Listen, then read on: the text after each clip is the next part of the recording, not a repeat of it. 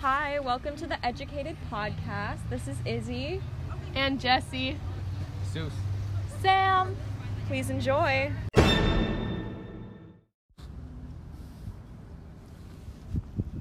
The book Educated by Tara Westover is a memoir about the author's life and her childhood growing up in a very strict fundamentalist family. Her family doesn't believe in medicine or Main Street corporations, and they're very traditional. They are, in fact, so strict that they don't even believe in washing their hands. After reading chapters 1 through 10, our group was shocked and disturbed by the conditions in which Tara was growing up. She lives in a home by a mountain in a junkyard with a manipulative father who controls the entire family. He doesn't approve of life in the outside world, for example, the government and the school system, so he keeps his family isolated from the rest of society, using fear tactics to keep them close, such as making them paranoid of the upcoming apocalypse and Y2K. He also does his best to prevent his children from pursuing an education, especially his daughters. In addition to making his family scared of and opposing to the rest of society, Gene consistently puts his family in dangerous and uncomfortable situations. He refuses to provide his children with adequate medical care. For example, he didn't even let Tyler get treatment for his car accident, nor did he allow Luke to go to the hospital when his leg caught fire. We found that manipulation was very important to the development of the story. The manipulation tactics used by Gene were very damaging to Tara, and they were quite reflective of the harmful tactics that her older brother Sean would use later on. Gene made Tara afraid of growing up. He traumatized her by constantly shaming women and making her feel as though she had to be immensely conservative in her clothing. He made her feel like the most awful thing a woman could do was be provocative. Yeah, I feel as though he also manipulated his wife in a way. He made her scared of society and emphasized the need to be self-sufficient, forcing her to turn to midwifery, a practice in which she was deeply uncomfortable performing herself. Also, when they got in their first car accident, they didn't even go to the hospital, and Tara does not remember how they got home. In chapter 4, this is when they had their first car accident, and you get to know what a shocked Gene looks like, because she states on page 38, Dad stood there looking at the active power lines, looking at the earth, looking at Mother, looking hopeless. Do you think, should I call the ambulance? I think Tara believes that her father said this, which I think is such a big moment because you see this confused and lost man who goes against hospitals and doctors, who doesn't know what to do and wants to help them to keep his wife alive. Mm-hmm. So the events that occur in the book so far are really important because they show that it's super easy to overlook red flags when you're being manipulated by someone, especially when there's like a clear power imbalance. For example, Gene is older and stronger than Tara, and he's also in a parent role to her. I think it was really brave of Westover to describe her experience, which she did in a really respectful and articulate way. It was also really good because it could potentially help other victims of abuse, specifically inflicted by family members. And it's relevant because it might allow other people who are suffering from manipulation to identify the signs. So could Gene's manipulation be a hint at future manipulation that Tara endures later in her life? Tune in next time to find out. Welcome back to Section 2. This is Sam. And Jesse. Izzy. And Jesus. Okay, so in Section 2, we got to explore Tara's relationship with her brother Sean. Their interactions are friendly and they're very close at first, but as the book continues, Sean constantly gets crueler to Tara.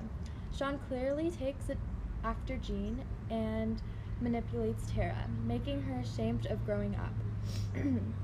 Sean is also very unpredictable, treating her like a slave, and then inflicting severe violence upon her if she doesn't obey. Tara is starting to notice she's growing up more and wants to look more like a woman. As she teaches herself algebra, she gets help from her brother Tyler and her mother, who tells her to buy more books to improve her ACT scores. When she gets her 28, she is accepted to BYU. As shown in multiple chapters, her relationship with her brother Sean becomes more violent. The first act of him being abusive to her is when she pours water on him for treating his ex-girlfriend, Sadie, badly. He grabbed a fistful of my hair, a large clump, his grip fixed near the root to give him greater leverage, and dragged me into the bathroom. Obviously, this is not the first time someone has been victimized from Sean. Actually, this scene reminds me of how he was treating Sadie at the rehearsal, how she made him go to the store to buy a Snickers bar, and he was like, I didn't want Snickers, and she went back, and he just came back with another one and was like, I didn't want this, I wanted Snickers. And so it was just a big mess. Yeah, he seems to really like just gaslighting people and telling them one thing and making them confused and making them feel like they're the crazy one. And he ends up doing this to his wife, Emily, I think, at some point. This also foreshadows many events about to occur. So, for example, when she woke up in the morning when her mother was there on Thanksgiving, the parking lot in front of Stokes, and many more. With how the book explained how Sean treats her is very disturbing. With these events, we begin questioning, why wasn't she scared, and why did she keep hanging out with him one-on-one? If that was us, we would never talk or want to be around him ever again. Oh, definitely. It just, I think, shows, like, his power over her and manipulation. Yeah. But, however, she was in denial of what was happening to her. Even when he got in his motorcycle accident, she helps him to the hospital because she is concerned for his health since his brains were spilling out. Ew. No, but, like, straight up, she goes into really, like, graphic detail about just, like, the injuries and all of that. It's pretty crazy. Okay, let's see. Something that also kind of stood out to me was that she was living with her first roommates, Shannon and Mary, and because she was brought up in that household, she was kind of a slob. Like, she would never wash the dishes or her hands. She left rotting food everywhere, and she wouldn't hang out with them because her dad made her think that they were Gentiles, and this was stuck on the ways she was kind of growing up to be. I thought she would gradually change and she would like the way others live, although she starts to change a little with the clothes she wears as she comes back, and dating Charles, she still lives the way her family does, so it's a big, like, transition. Yeah, and she's also, it's not easy for her to want to grow into the woman she wants to be just because of how manipulative her father and brother are to her, and constantly telling her just because she doesn't want to wear baggy clothing that she's a whore in God's eyes. So I think that also has a very negative impact on her in the future as well, making her want to not share her past with people and not want to be, I guess, normal perhaps. What really is important is that Tara had little education. Yet she was able to educate herself on the math, reading, and writing to get a good score on the ACTs, right? This correlates with the book title because she is getting educated more at BYU. Although she has a hard time trying to keep her scholarships and getting good grades, she really tries to be good at school. This can inspire others that are not as good or as educated as others that they can go to college as well and get good grades if they try hard. On the other hand, others can relate to physical abuse that she has experienced. Yeah, so that was pretty much section 2, chapters 10 to 20. And yeah, tune in next time to find out how her college experience goes. Welcome back to the Educated Podcast. This is Jessie, Sam, Izzy, and Jesus. So, in Section 3 of Educated, or Chapters 20 to 30, we as readers got to experience Tara's growth and development on the road to self-discovery. She recounts that for her whole life, she was forced to limit herself to feminine activities. However, when she goes to college at BYU in Cambridge, she gets the opportunity to broaden her horizons and find out her true capabilities and ambitions, without having concern about whether or not they are too masculine. Before she said that, I've been wondering how I could be a woman and yet be drawn to unwomanly things. This held her back a lot in her life. However, time away from her family combined with thoughtful advice from professors gave her a sort of epiphany, that she should not hold herself back, that she had potential beyond being a wife and mother, that she should follow her own ambitions for herself and herself only. Additionally, Tara has some bad experience during this section. Charles breaks up with her, saying she's the only one who can save herself. Tara's father gets into a severe accident in which the lower half of his face is burned, and Sean and Emily are married, among other events. Moving on to the analysis portion of our show, let's discuss Sean again. During this chapter, Sean and Emily get married, and Tara... Can you start that up? Yeah. If you, I wonder. Can you edit that? Like, I just want to start it up. Mm-hmm. All right. Moving on to the analysis portion of our show, let's discuss Sean again. During this chapter, Sean and Emily get married, and Tara threw up prior to the wedding. This is significant because it is the first concrete signal that Tara understands how abusive Sean is, and how horrified she is that another person will have to suffer through his torture indefinitely. Another indicator that shows Tara's recognition of her family's abuse is her refusal to go to tell her boyfriend, Nick, the truth about them. She ends up breaking up with him because she's afraid to tell him about their behavior. Another aspect of this section to note is that the fact that Tara was almost at a point where she was letting go of her family. Unfortunately, her father got into a terrible accident, and she was encouraged to return to Buck's Peak to care for him. This stood out to us as a sad event because she was almost free from her family and starting to realize her upbringing was toxic until that happened. The only reason she went home was because of that event, and she basically swore to herself that she would never go back and be with her family because she realizes that she doesn't need them kind of. Right, exactly. She realizes that they were kind of bringing her down, but then after her dad's accident, she felt like she had to come back, and it was really sad. Yeah, and she even went when she had mono, right? She had strep. Yeah, she had mono and strep, and the fact that she went back when she was sick too, and she felt bad too because she didn't want to endanger her father, but she wanted to say goodbye to him. And I just think it's crazy how she would go back even as sick as she was. Right. And going back to his father's accident, how she described it was very oh my gosh. Yeah, gruesome kind of, and how he would stop breathing. And I know.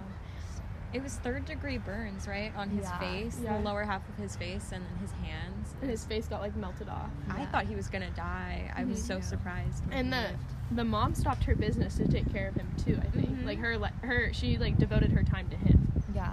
But then, didn't she, make oils? She did. Yeah. And then, essential oils. Yes. Yeah, and then it became, popular. And then they got a lot of money for it. Yeah. And then, I guess, these occurrences kind of mattered to us because they showed how easy it is to fall back into unhealthy relationships or just a toxic cycle. Exactly, yeah, really bad family situations. And this idea is really relevant because a lot of people are in bad relationships or come from toxic families, and potentially this book could help other people to not fall back into that trap and to recognize that they are being harmed, and they should trust themselves and know that there's a way out somehow. And then I also think these chapters are really important because they can show the reader that they shouldn't let gender roles or their upbringing define them, and you should just pursue what makes you happy and what piques your interest without worrying about pleasing societal demands. And yeah, anything else, guys?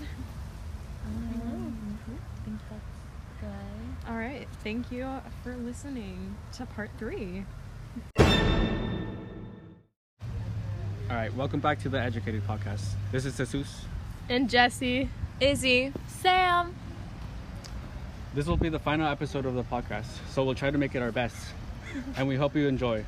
Unfortunately, we have to broach the dreaded subject, Sean Westover.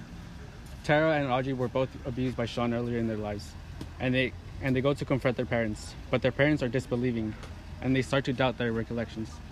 Tara starts to wonder if she's crazy. On page 294, she says if I was insane, everything could be made to make sense. If I was sane, nothing could. I was not evil. I was clinical. Her mother and father both vehemently denied the accusations, deeming their daughters crazy and forcing them to recant their statements. Audrey does, but Tara doesn't, and she is banished from the family.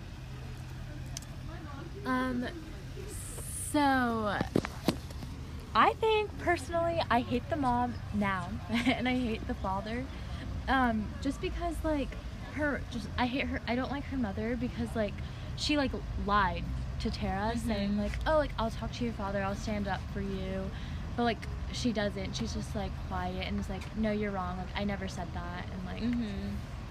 yeah. It's just so unfortunate how she was made to believe she was insane, and, just for kind of telling her story and trying to have the same things not happen to, like, Emily, you know?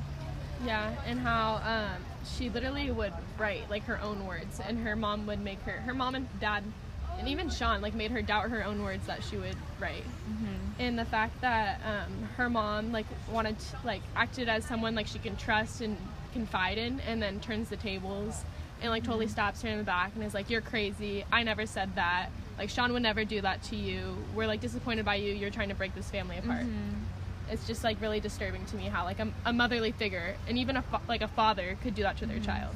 And also, like, her mother, like, emailed like a bunch of her family and, like, Sean's ex-girlfriend, and, like, saying, like, she's crazy, don't believe what she says, like, mm-hmm. she has evil in her, and, like, this, she's, like, has Satan in her, and I'm like, right, what? Like, yeah. yeah. Basically disowning her because she wants to go against her brother for abusing her. Yeah. It's really upsetting. Alrighty. This is painful for her, but fortunately she has Tyler and Richard, her two brothers, to support her. The book ends with Tara reflecting on her life and her journey finding of herself. She sheds her guilt and says she accepts her decision, because I needed it, not because she deserved it. Although her family might refer to this selfhood as a betrayal, Tara confidently states that she calls it an education. One element we found to be very important to the development of the story was Tara's education itself. But you find that Tara's family puts her down more. She begins to unravel. However, after getting Tyler and Stephanie's support and validation, she starts to have more motivation again, and works hard to earn her PhD. This stood out since it's important to the plot because it shows that even though Tara was broken down by her family, she was able to pull herself together and accomplish something beautiful and inconceivable. And I just wanted to add on to that, saying how, like, she was very depressed and she would just watch TV, like, all day mm-hmm. and, like, not, like, wanting to do anything, but, like, she was, like, able to pull herself together and, like, work hard to get her PhD.